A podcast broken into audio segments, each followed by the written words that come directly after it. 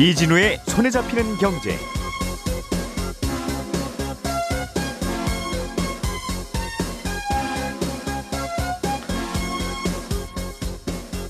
안녕하십니까 이진우입니다. 최근에 금값이 좀 오르고 있습니다. 그래서 금을 사려는 분들이 꽤 많이 늘고 있을 텐데요. 어떤 분들은 그냥 계좌에 금 투자를 하는 것보다는 실물금을 사는 게 진짜 금 투자다라고 생각하는 분들도 많고 그래서 어디서 금을 사야 될지 고민들을 하시는데 요즘에는 조폐공사에서 금을 사는 분들이 꽤 있다고 합니다. 금을 싸게 사는 방법 잠시 후에 알려드리겠습니다. 보험료를 내는 중간에 계약 해지를 했을 때 해지 환급금이 한 푼도 없는 보험이 있습니다. 무해지 환급금 보험이라는 건데 최근에 보험회사들이 이 상품을 팔려고 경쟁을 많이 하고 있습니다. 가입하기 전에 꼭 알아두셔야 될 점도 짚어보겠습니다. 휴대폰을 중고로 사서 어, 통신사 대리점에 가서 가입을 하면 통신요금 25%를 할인받을 수 있습니다. 그런데 아무 폰이나 갖고 가면 다 할인해 주는 게 아니라 이런저런 조건을 갖춘 중고폰이어야 한다는데요. 어떤 중고폰이냐에 따라서 할인이 안 되는 경우도 있어서 그렇습니다. 어떤 건 할인이 되고 어떤 건 안 되는지 그 차이가 생기는 이유는 뭔지 자세히 살펴보겠습니다. 5월 21일 금요일 손에 잡히는 경제 광고 듣고 바로 시작하겠습니다.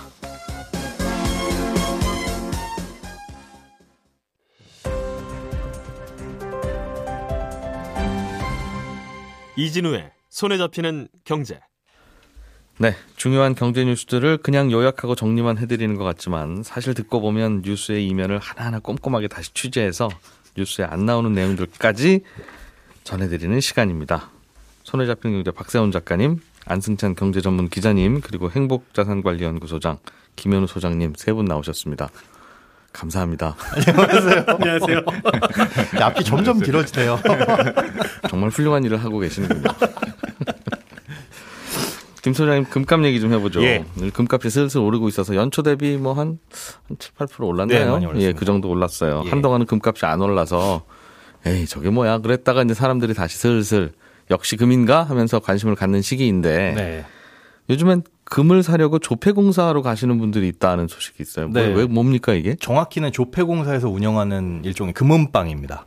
오프라인 금은방이 딱 한 군데 이 마포에 있는데 예. 조폐공사에 보면 여러 가지 사업을 하고 있어요. 그러니까 이 복제 위- 위조, 복제 위조 이런 거 변조 방지하는 사업. 우리가 돈을 보면 네. 뭐 여러 가지 기술들 많이 들어 있잖아요. 이런 것들과 관련해 가지고 사업을 하는데 그 중에서 이제 금에 대해서도 어, 사업을 하는 게 있습니다. 예. 순도 인증 사업도 하고요. 그다음에 골드바에 잠상이라는 걸 새겨 넣는 걸 해요. 그러니까 보는 각도에 따라서 글자가 보이기도 하고 그림이 보이기도 하고 예. 이게 홀로그램이라고 있잖아요. 그걸 이제 음. 금과 같은 고체에 새겨 넣는 특허 기술을 보유하고 있다고 합니다. 이거 왜 새겨 넣어요 금에다? 음, 위조를 방지한다? 멋져 보이려고. 사실 네, 없어도 되는데 조폐공사가 인정한 조폐공사에서 만들어낸 음. 네, 순도 99.99%의 예.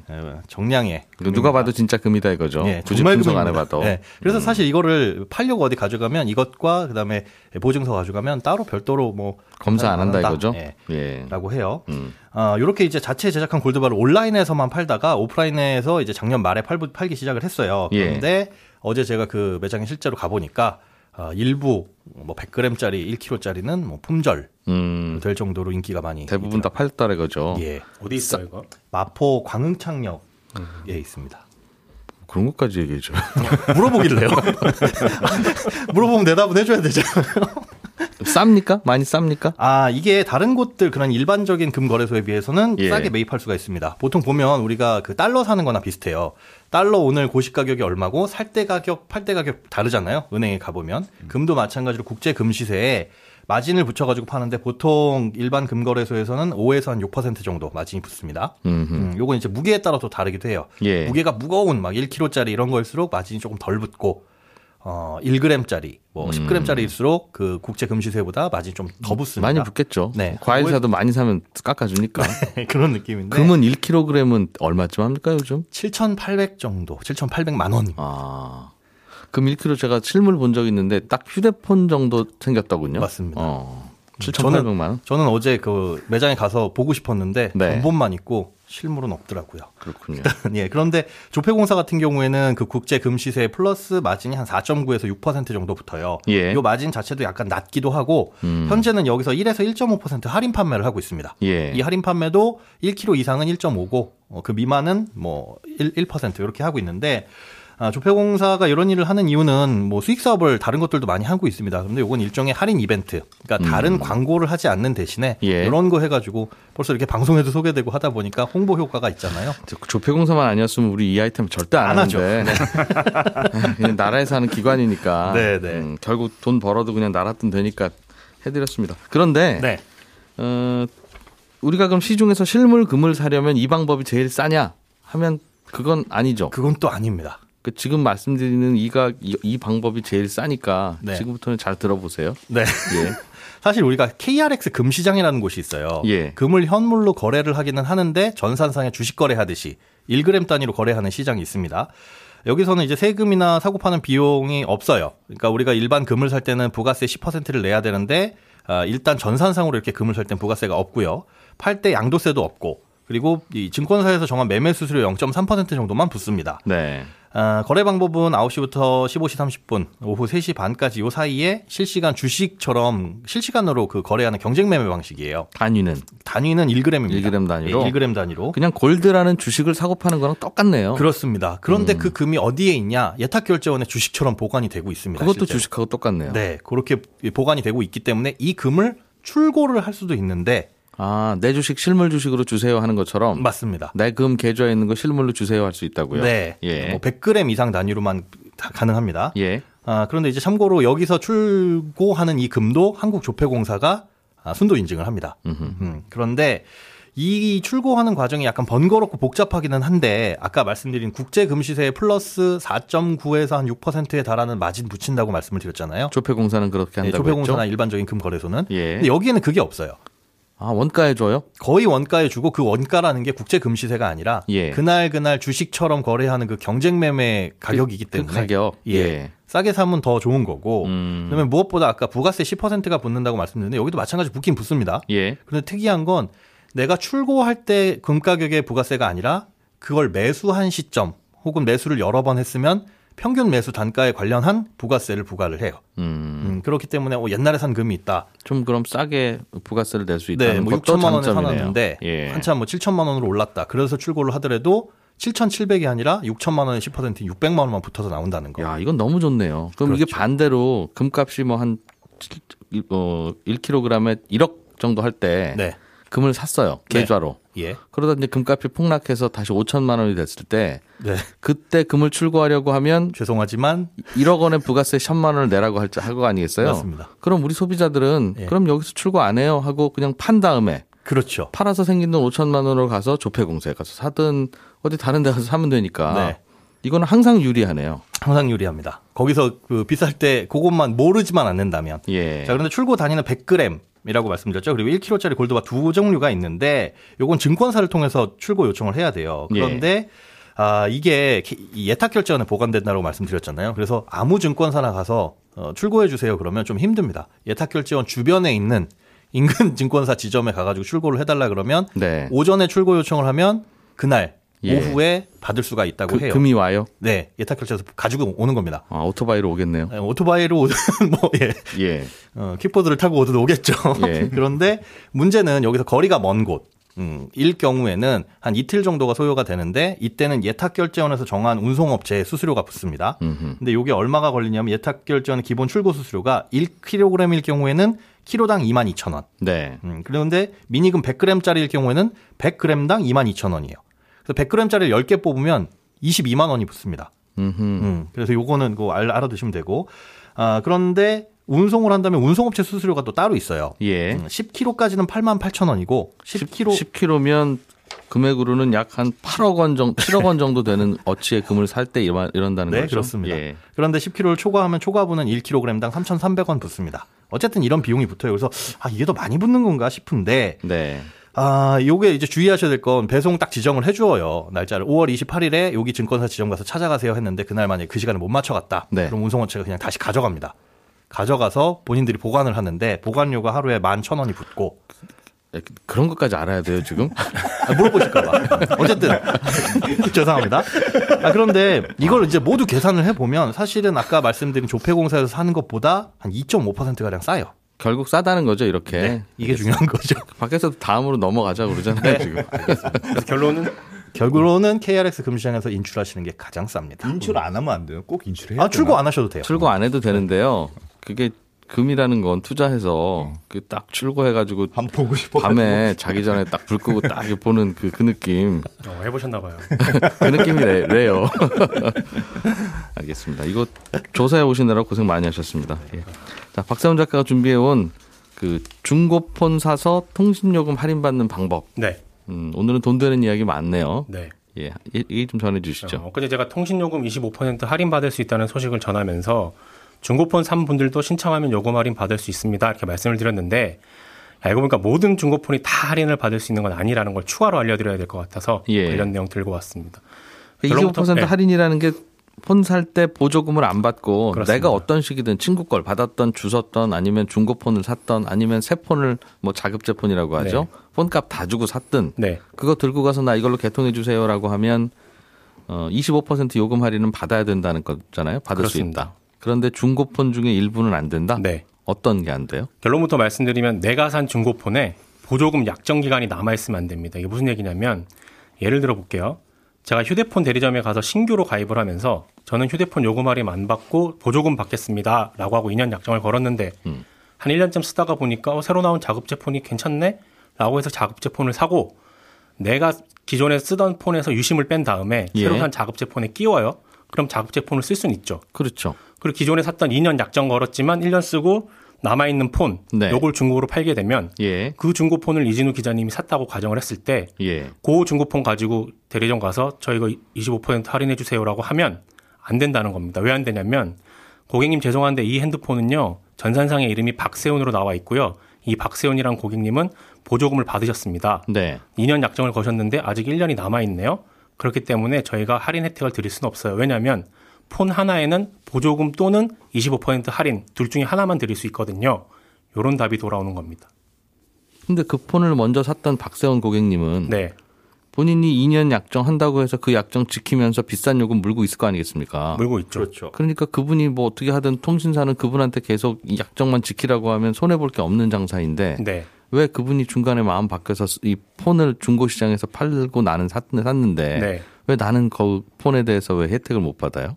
음, 일단은 통신사 쪽에서 되는 명분은 예. 아까도 말씀드렸지만 폰 하나에는요. 음. 보조금 또는 요금 할인 둘 중에 하나만 드릴 수 있어요. 두 개 다 드릴 수는 없어요. 근데 속내는 예. 해주고 싶지 않은 겁니다. 굳이 저희가 이거를 통신요금 할인을 또 해드려야 됩니까? 25% 할인을 안 그래도 안 해주고 싶은 건데 그 나라에서 하라고 해서 어쩔 수 없이 한 거니까 그렇습니다. 하기는 하되 뭔가 핑계거리 잡으면 안 해주고 싶은 거죠. 그렇죠. 그 요금 할인 꼬리표가 유심이 아니고 휴대폰에도 휴대폰에 달리는, 달리는 모양이에요. 전산상에 아. 남아 있어요. 전산상에. 이거 어제 예. 그래가지고 저희 김현우 소장이랑 막 둘이 얘기하다가 VIP라 그래가지고 거기 전화해봤어요. 그래서 물어봤더니 이거 전산상에 이름이 박세훈으로 돼 있으면 예. 저희가 해드리고 싶어도 어떻게 해드릴 수가 없어요. 전산상에 이름이 박세훈이에요. 그렇게 룰로 묶어, 있, 묶여 네, 있다는 거죠. 그렇습니다. 그럼 그러니까 이건 좀- 제도 바꾸는 건 일단 그럼 청와대 게시판에다 올리고 일단 그건 해결하기로 하고 바뀌기 전까지는 우리는 어떻게 해야 되는 겁니까? 그러니까 일단은 어 휴대, 휴대폰이 세상에 태어난 지 2년이 지난 폰이거나 그럼 예. 이제 약정 다 끝났을 테니까 아니면 그 중고폰을 판 사람이 위약금을 내고 완전히 깨끗하게 된 폰. 말소를 시켜줘야 네, 된다. 그렇습니다. 음. 새롭게 태어난 폰. 예. 음, 보조금 이력 정가 없는 폰. 요걸 사셔야 되는데 이동전화 단말기 자급제라고 포털에서 치면 사이트가 하나 나와요. 예. 여기에 들어가시면 요금 할인이 되는 폰인지 아닌지 확인이 가능합니다. 그러니까 뭔가 약정에 걸려 있는 폰인지 아닌지 네. 이동전화 단말기 자급제를 네. 검색해야 돼요. 그렇습니다. 이것도 이거- 어렵군요. 예. 하나 더, 더 있어요, 어려운 거. 확인하려면 예. 그 폰의 IMEI 값을 알아야 되는데 요거는 사람으로 치면 주민번호 같은 거예요. 이 핸드폰의 주민번호.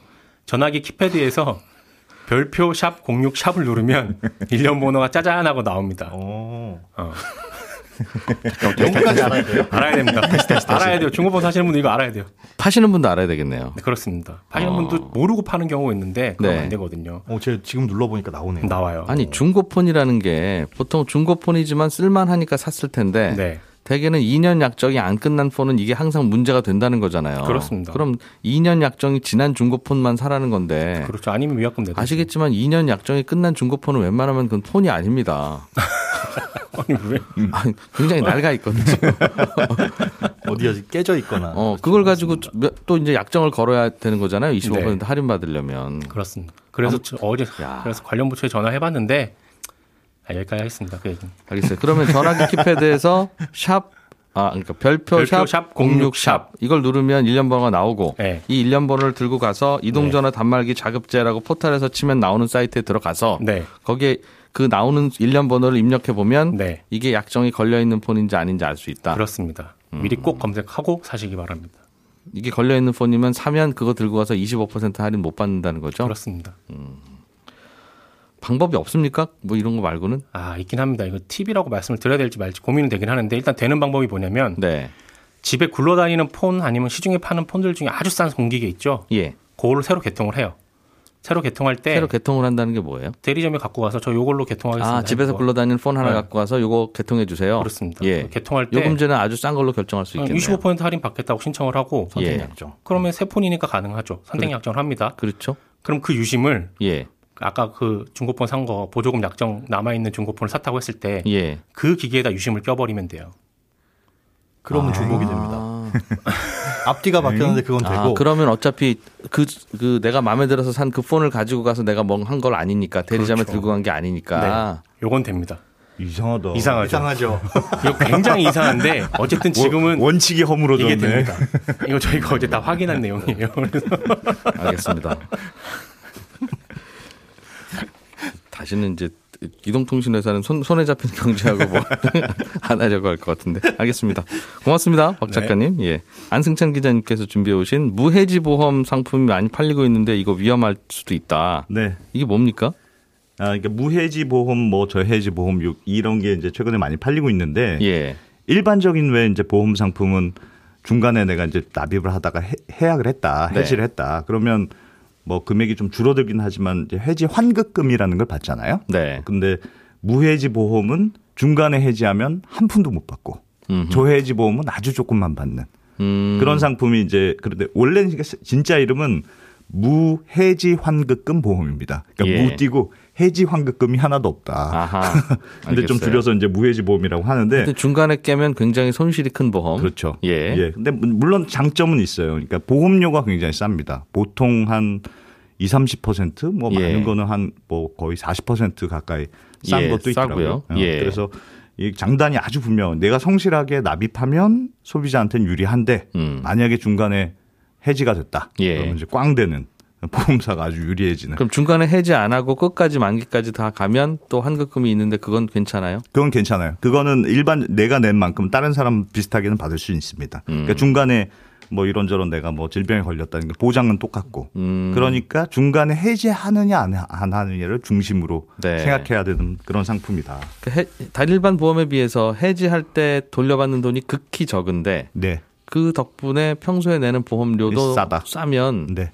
이건 뭐 장점 단점 같이 준 거니까 소비자가 선택할 수 있는 거 아닙니까? 그렇죠. 어, 원래 이론적으로 그래요. 그래서 이게 예. 뭐 무조건 나쁜 상품이다 이렇게 볼 수는 없습니다. 근데 예. 이제 아, 실제로 내가 처음에 가입할 때는 내가 20년 할 수 있어 이렇게 생각하더라도 네. 현실적으로 중간에 해지하는 사례가 굉장히 많아요. 사실 살다 보면 무슨 일이 있을지 살다 보면 모르죠. 그렇죠. 그러니까 예. 이 생명보험협회에서 집계한 자료 보니까 13회차, 그러니까 막 2년이 접어들었을 때 보통 보험의 해지율이 한 19%, 20% 가까이 되고 다섯 명 중 하나는 그렇습니다. 1년 안에 깬다. 3년째는 뭐 34%. 음. 보통 막 10년 지나면 절반도 안 남고 이런 경우들이 많거든요. 예. 그래서 실제로 금융감독원에서 이 무해지 보험만 가지고도 조사를 해 봤는데 무해지 네. 보험은 난 절대 해지 안 할 거야 이렇게 결심하고 한 사람들이잖아요. 네. 그럼에도 불구하고 2년 이후에 봤더니 유지율이 한 57% 그러니까 한 40% 정도는 해지를 하더라. 음. 알겠어요. 이러면서